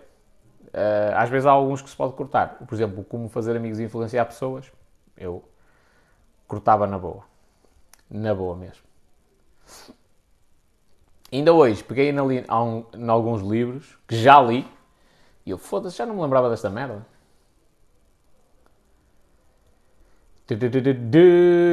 NT Guimarães, boa espanhol, para quando uns fones novos, companheiro? Um, no início tens de fazer o máximo de, de, sacrifícios possível. Olha, estes estão velhos. Já não tenho, estás a ver aqui tipo ferrugem? Não tenho vergonha nenhuma disto, companheiro. Que é, é, é esta mentalidade, é esta mentalidade que me vai fazer chegar longe. E para quando os fones novos? Que é? Estás a entender o poder disto? Não sei se o pessoal está bem a perceber. Não estou a responder como se fosse um hater. Até porque estou a levar isso muito na boa. Mas a maioria das pessoas, perante o comentário deste, diz assim: epá, ai, o gajo tem razão, até parece mal. Olha, eu estou com uma camisola cara para caralho, mano, uma t-shirt cara para caralho e não ligo nenhuma. Estás a ver? Se, tivesse com a t-shirt preta, estava com a t-shirt preta. Uh, é exatamente igual. Mas a maioria das pessoas, epá, Pois é, aí o gajo disse assim, aí eu devia ter a barba de outra maneira, aí eu, eu, devia fazer um implante capilar, aí eu devia isto, aí eu devia aquilo, aí o que é que as outras pessoas vão pensar? Será que os meus óculos estão limpinhos? Ai, mas não podem ser os óculos foleiros, tem de ser este da Police, não pode ser os outros que eu tenho ali que só custam 150 euros. Estás a ver? E perante esta cena toda, eles gastam o dinheiro todo que têm a tentar agradar os outros. E eu não te estou a agradar a ti. Eu só não faço a live por um motivo porque para falar contigo, está sem fones, ok? Para falar contigo é perfeitamente perceptível aqui na live. E é uma cena em direto. Só que esta live é para podcast. Estás a ver? Então eu meto isto. Aumenta a qualidade. Aumenta a qualidade do áudio que tu ouves desse lado. Aceitável, ok? É, não preciso de grandes, de grandes aparelhos. Tenho ali um microfone de lapela que está, está ali parado.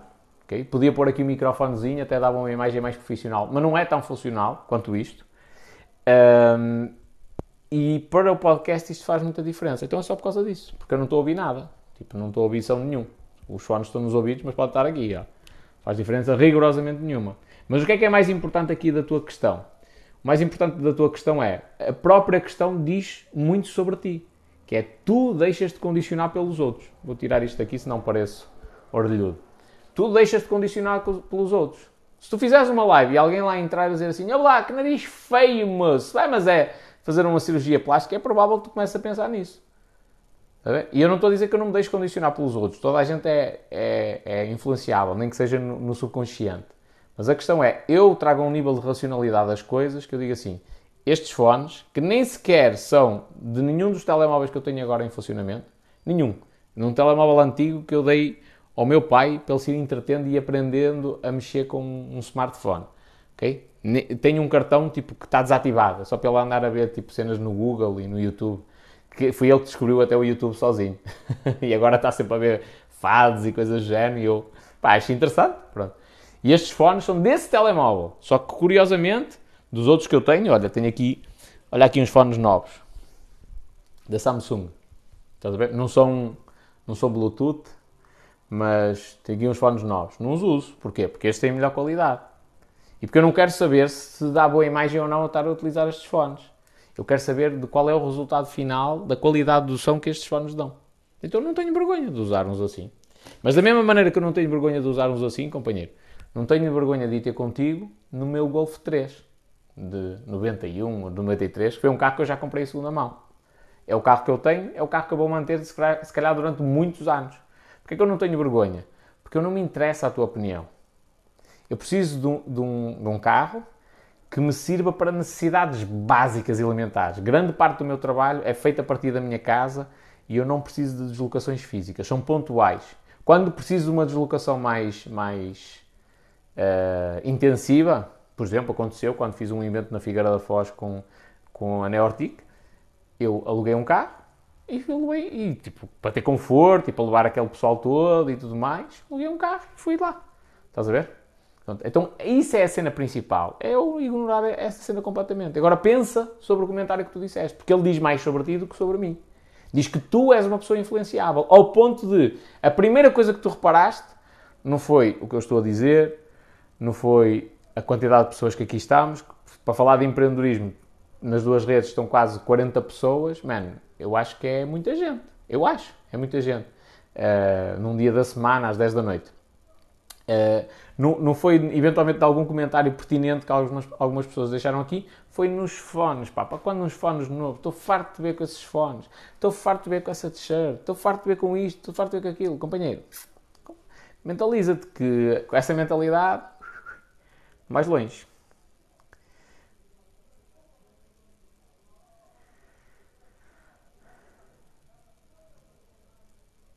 A Sónia é um camaleão.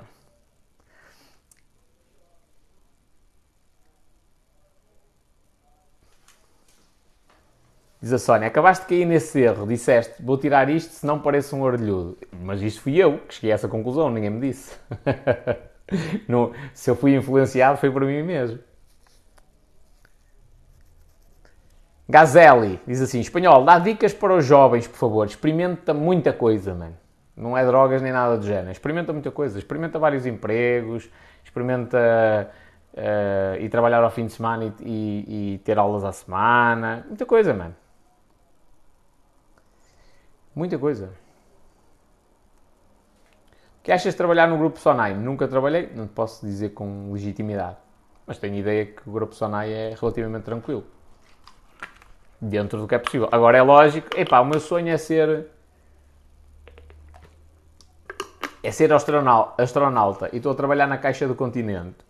Não é, não é, o problema não é do continente. O problema és tu que estás no sítio errado, tendo em conta os teus objetivos. Estás a ver? Por isso é que não te sentes feliz lá. Então qualquer coisa que aconteça uh, te gera revolta. Olá, Joana. Bem-vinda. Diz o Pedro Ferreira. Boa noite. Para ti, um bom vendedor é aquele que vende areia a um árabe ou aquele que vende água? Isto no quê? No cenário do deserto? A água, num, num, nem um cenário, nem o outro. Ok? Uh, porque a água é uma cena que o gajo necessita. Quando ele tem necessidade, não é bom vendedor. O gajo até pode vender, que é uma coisa louca, mas não é por uh, conhecimento e competência dele. É porque há uma necessidade da pessoa, não há mais ninguém que a satisfaça e ele, e ele vende a água. Em relação à areia, o árabe precisa da areia. Não, então isso é uma venda tipo. É vigarizá-lo. É iludi-lo, estás a ver? Eu sei que se usa muito essa expressão. Tipo, e, e vender gelo a um, um esquimó e coisas assim do género, pá, mas é para dar ênfase que dá para trabalhar argumentos de venda para vender coisas que aparentemente são estúpidas, ok? E, e num contexto de exercício, concordo, faz todo sentido. Agora, num contexto da vida real, não. O bom vendedor é aquele que consegue detectar uma necessidade num cliente, consegue mostrar e persuadi-lo de que o produto que ele tem é o que satisfaz essa necessidade da maneira mais eficaz. Pronto. E, quando, e, e, por isso é que é um processo de persuasão. Porque o cliente, quando, no final, ele está plenamente convencido de que é aquilo que ele quer. Estás a ver? Tipo, já não é o vendedor que diz, então como é que é? É para ser? Vamos lá e tal. Às vezes é preciso uma pergunta assim, mais, mais fechada. Mas na maioria das situações, não. O cliente é que diz, olha, onde é que eu tenho de assinar? É amigo.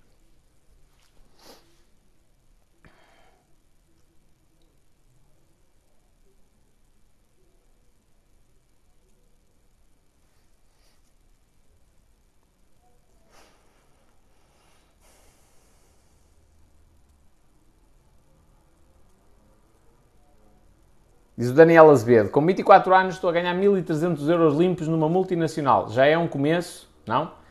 Uh, depende, companheiro. Aí estou a ganhar 1.300 euros numa multinacional. Depende. Onde? Na França? É um mau começo. Estás a ganhar abaixo do salário mínimo nacional. Ah, estou a ganhar 1.300 euros. Quantas horas é que trabalhas? 80? Estás a ganhar mal. Estás a ver? Tipo, ah, ganho 1.300 euros, olha para mim, sou maior. Não, mano. Um nadador Salvador na praia, agora, no verão, ganha 1400, 1600, mas acima de 1300 deve ganhar, na maioria das situações. Se calhar alguns podem ser assim um bocado mais explorados, mas acima de 1300, 1200, 1300 deve ganhar. Mas, bem, para ganhar esse dinheiro, trabalha 10 horas por dia, 7 dias por semana, 30 dias por mês, durante 3 ou 6 meses. Estás a ver? E ganha muito dinheiro. Ganha, mas não está a ser assim pago por aí além. Ganha o ordenado mínimo e estão-lhe a pagar as horas a um valor normal, de hora normal, é como hora extra. Estás a ver? Portanto, não é só isto. Mas, e, e oh Daniel, uma coisa mais importante, que é, não é o quanto tu ganhas, é o quanto tu gastas. Ah, já é um bom começo, mano, se calhar daqui a 30 anos continuas a ganhar os mesmos 1.300 euros, ou atualizando o ordenado, um, o equivalente, não é? Continuas a ganhar os mesmos 1.300 euros e continuas a ter de, de trabalhar das 9 às 5 em Portugal. Então, de que é que te adiantou com 24 anos teres logo esse começo espetacular? Nada. Estás a ver? Não soubeste gerir o dinheiro, não soubeste utilizar o dinheiro, não te adiantou de nada.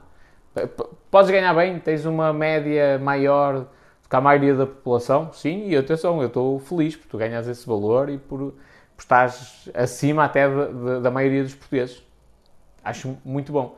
Mas isso não dita nada. Enquanto que se calhar um colega teu, qualquer, com 24 anos agora, anda a comer o pão que o diabo amassou, se calhar ainda se endividou para, tentar abrir um negócio e tal, e vai andar 10, 15, 20 anos a tentar levar o projeto dele para a frente. Só que tu, se tiveres a mesma mentalidade que estás a ter, se for só uma mentalidade de empregado, vais ficar aí para o resto da vida. Estás a ver? E ele vai comer o pão que o diabo amassou. Vai, durante muitos anos, tu vais comprar os BMs, Mercedes, comprar uma casa, andar de moto d'água, grandes férias e o caraças, e o gajo nem férias faz, mano. Só que depois de um momento para o outro tu vês uma explosão do património dele e dizes, ui, e o gajo até deixa de trabalhar. Depois anda aí de Ferrari, de Lamborghini, que é uma coisa que tu com 1300 euros dificilmente conseguirás comprar até ao final da tua vida. Atenção que não é uma crítica, é para te pôr a pensar, ok? Um, e tu dizes, foda-se, o gajo teve sorte. Teve sorte não. Enquanto estavas acomodado ao trabalho, o gajo estava a construir uma cena bem à frente. Olha ele todo moreno, diz aqui a, a Ana.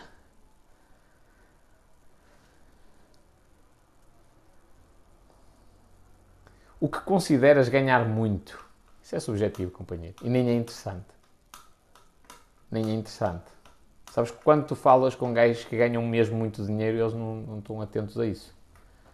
Aliás, se tu colocares um teto, pá, eu acho que ganhar muito é 3 mil euros, é 5 mil, é 6 mil, é 15 mil euros. Quando tu colocas o teto, isso já, já te impede de teres uma fortuna gigantesca.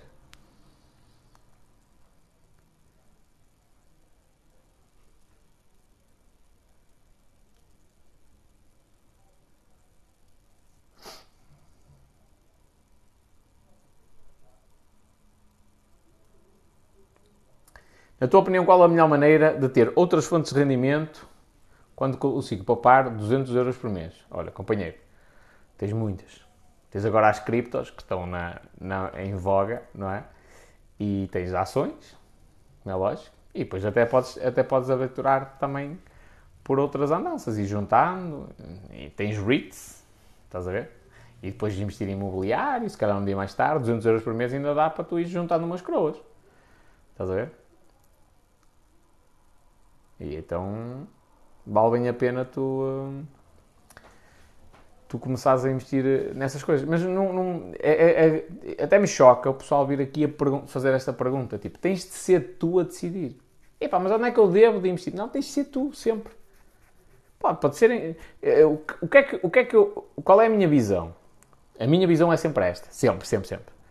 Eu não conheço todas as formas de investimento. Vou investir um bocado em cada uma. E começo a perceber sobre uma, sobre a outra, sobre isto, sobre aquilo. Olha, gosto mais desta do que da outra. Esta é mais volátil do que a outra. Eu não aceito esta volatilidade. Então prefiro uma, uma cena mais estável. Tipo, tens de ser tu a andar a investigar as coisas. Se calhar investes num imóvel, investiste e pá, olha, nem gostei muito deste processo. Vou ficar com este, ou vou vendê-lo, mas não gostei muito deste processo. Vou investir em ações, acho que é mais fixe.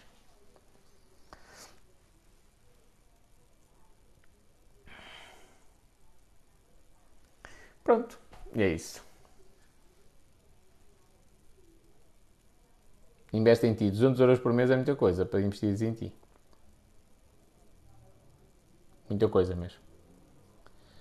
Para mim, para mim, a melhor maneira de construir riqueza, isto é o meu ponto de vista, ok? Que ainda não a construiu, é empresas. Criar negócios. Porque negócios têm de suprir uma necessidade qualquer, seja de um serviço, seja de um produto. E para mim, a melhor forma de gerar riqueza é essa. Agora, a maioria das pessoas, se calhar, até está acomodada no emprego que tem, e vou poupar 200 euros. Mas é, lá está, isso é visões completamente diferentes, estás a ver? Epá, espanhol, se tu estivesses num lugar e tivesses investido 200 euros por mês em algum sítio, o que é que tu fazias? Não, não funciona assim. Comigo é tudo ou nada. Estás a ver? Então é, era provável eu, se calhar, receber 3 ou 4 salários, juntar os 3 ou 4 salários, despedir-me e tentar abrir um negócio. Comigo, agora, com a mentalidade de agora. Portanto, nunca dá para, para fazer essa, essa análise. Ah, se estivesses num lugar, o que é que tu fazias? Não. O meu perfil de risco é diferente do teu.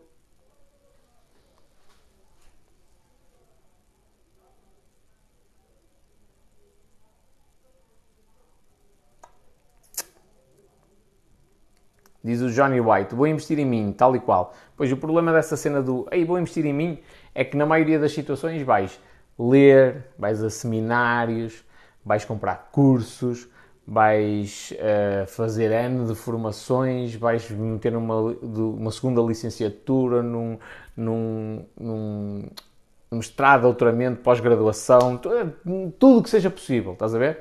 E não vais executar. Vais andar a vida inteira a investir em ti e não executas. Enquanto tu não executares, ganhas zero. Estás a ver? É preferível pegares nestes 200 euros e experimentares alguma coisa, às vezes, não estou a dizer que é sempre, do que andares a iludir que, pá, vou investir isto numa... Um, e um doutoramento e Deus me livre e vou ficar multimilionário. Não vais, provavelmente não vais.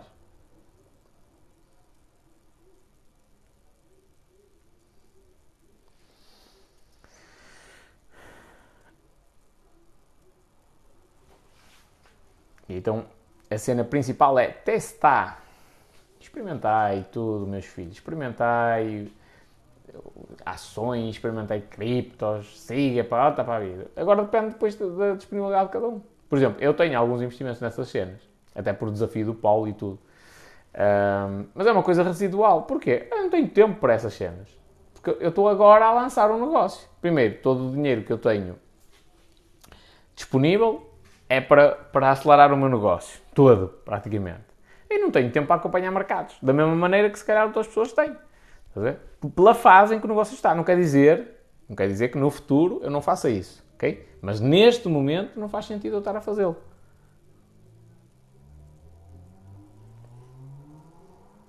Diz o Pedro Filipe Pacheco: conhecer o mundo é um investimento pessoal. Companheiro, não discordo. Quantos milhões é que isso te vai dar? Eu acho que poucos. Talvez nenhum. Estás a ver? Nada contra. Eu também acho viagens uma coisa interessante. Uh, e é cultura, e vais conhecer monumentos e coisas do género. Agora, quanto dinheiro é que esse investimento te vai trazer? Provavelmente nenhum.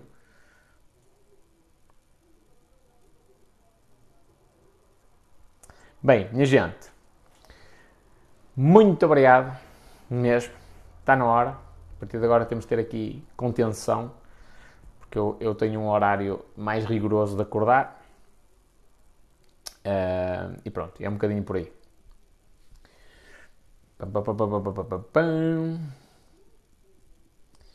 Diz o Pedro Filipe Pacheco, não concordo contigo, companheiro.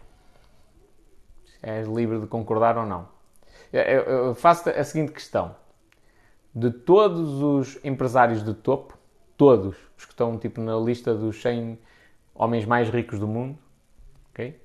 Diz-me quantos é que passaram o início da vida, que é mais ou menos isto que nós estamos a, a falar, ok? Quantos é que passaram o início da vida a fazer viagens?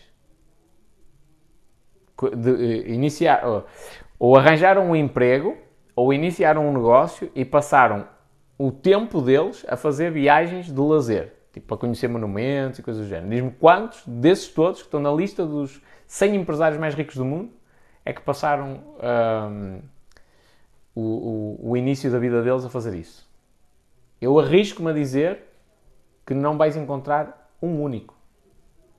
Um único. Não obstante, de agora sim, depois de construírem, depois de gastarem energia na, na, nos negócios e tudo mais, deles agora terem uma condição que a maioria não tem. E se calhar passam seis ou sete meses de férias por ano com a família, em diferentes, em diferentes sítios e moram em vários países ao longo do ano. Ok, depois. Agora, no, estamos a falar de alguém que está no início de vida, consegue poupar 200 euros por mês, está a perguntar onde é que deve investir para rentabilizar esse investimento. E tu estás a, a dar a sugestão de fazer esse investimento em viagens. Ok, tudo. Tem, tem, atenção, não há certo e errado. Eu não estou certo, estás errado. Depende do objetivo de cada pessoa. Quando alguém me faz uma pergunta destas, a pessoa não está a dizer, mas eu estou a ler uma coisa ali, naquela pergunta, que é eu quero ganhar dinheiro.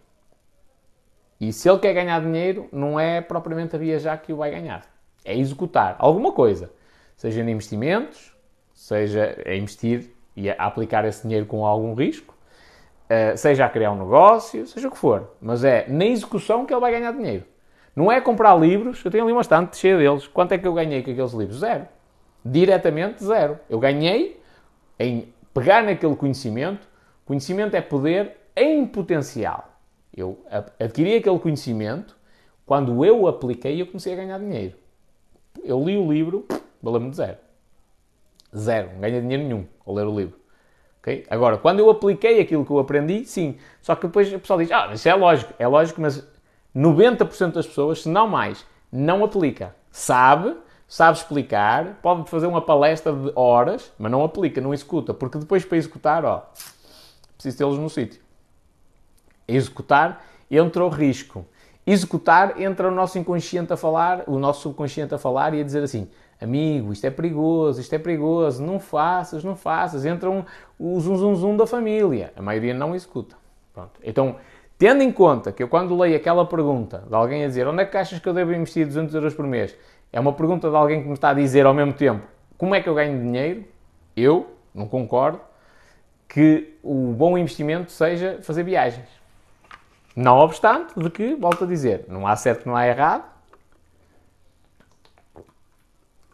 A questão é que a viagem é um, é um passivo. Só. E transformá-lo num ativo é, é, já, se o gajo conseguir transformá-lo num ativo, é valioso. Por exemplo, ele pode viajar o mundo com esses 200 euros. Ele cria uma, uma cena tipo em que ele vai viajar a vários sítios, cria uma plataforma de marketing, as empresas pagam ele visitar aquele restaurante, pagam ele ficar naquele hotel, ele tem uma, uma comunidade de pessoas que o acompanham e ele faz publicidade a várias empresas que até lhe pagam. Ele está a investir esses 200 euros, mas ainda está a ganhar mais dinheiro com isso. Ou seja, transformou aquilo num ativo. Aí? Ok. Uh, agora, de uma forma generalizada, não. Vai andar aí a visitar os castelos todos de Portugal. Ok, chegou ao final do, do, do, do ciclo um homem muito mais culto e mais pobre. Estás a ver? Ficou sem dinheiro. Muito mais culto e mais pobre. Ah, mas ele agora tem mais conhecimento. Pois tem. E, vai, e o facto de ele conhecer os castelos todos vai-lhe adiantar para quê? Nada. A menos que ele queira abrir um negócio que seja tipo um museu ou uma coisa do género. Mas na maioria das situações não lhe adianta de rigorosamente nada. Ele vai, ele vai, vai, um, vai abrir. Uh, ele, ele gastou o dinheiro, não é?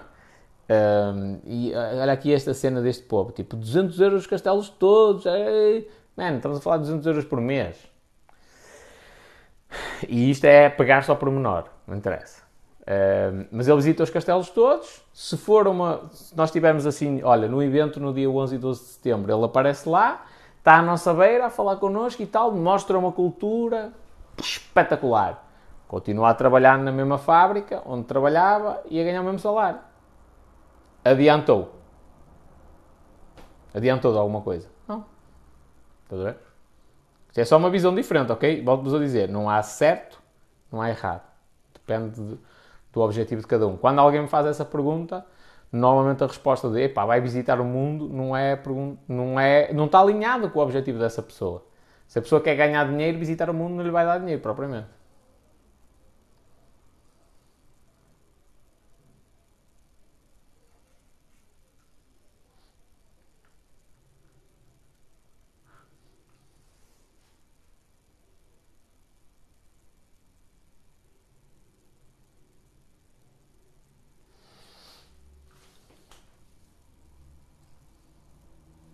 Diz o João Nunes, certo, sem conhecimento.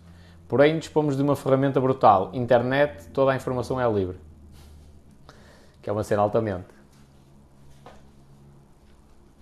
Alexa, o que é o Brasil? Brasil, oficialmente República Federativa do Brasil, é o maior país da América do Sul e da região da América Latina, sendo o quinto maior do mundo em área territorial e sexto em população. É o único país na América onde se fala majoritariamente a língua portuguesa e o maior país lusófono do planeta, além de ser uma das nações mais multiculturais e etnicamente diversas, em decorrência da forte imigração oriunda de variados locais do mundo. Obrigado. É isto. Estamos no mundo da tecnologia, minha gente. Ah, mas ele foi conhecer o mundo. Ele esteve no Machu Picchu. Olha lá como é que se chama aquela cena. Tudo bem, e eu tenho uma Alexa e, olha, faço-lhe a pergunta e ela responde. E com mais precisão do que ele. Olha que curioso. Ele esteve lá, conheceu o local, só que a Alexa tem reunido milhares de, de fontes, milhares de informações. E o que ele me vai responder é a experiência dele e a interpretação dele.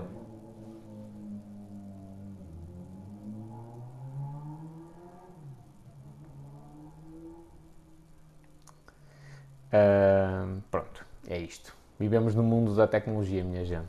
Portanto, essa ideia, essa ideia só de, de, da cena tradicional já não é bem assim, não é? Aliás, o próprio, o próprio mundo está a mudar por, graças à cena da blockchain. Tudo, tudo que nós fazemos é provável que venha a ter uma, uma alteração graças a uma tecnologia completamente diferente, a um, um sistema completamente diferente.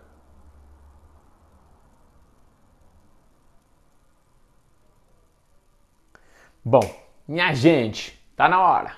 Vou dormir. Ok? Muito obrigado a todos. Um, muito, muito obrigado mesmo. Eh, a partir de agora, não vos posso dizer que vou fazer lives todos os dias, mas vamos voltar cá. Diz o Tabino, ainda hoje a Amazon Web Service anunciou essa cena, que o mundo eventualmente vai mudar graças à blockchain. Top. A cena da Alexa, man. A Alexa vai mudar. Eu estou a dizer o nome e ela, ela vai ativar. Um, vai mudar completamente muita coisa que a gente faz em nossa casa. Muita coisa. Bem, muito obrigado, povo. Até amanhã. Um grande abraço para o pessoal do Insta. Um grande abraço para o pessoal do TikTok.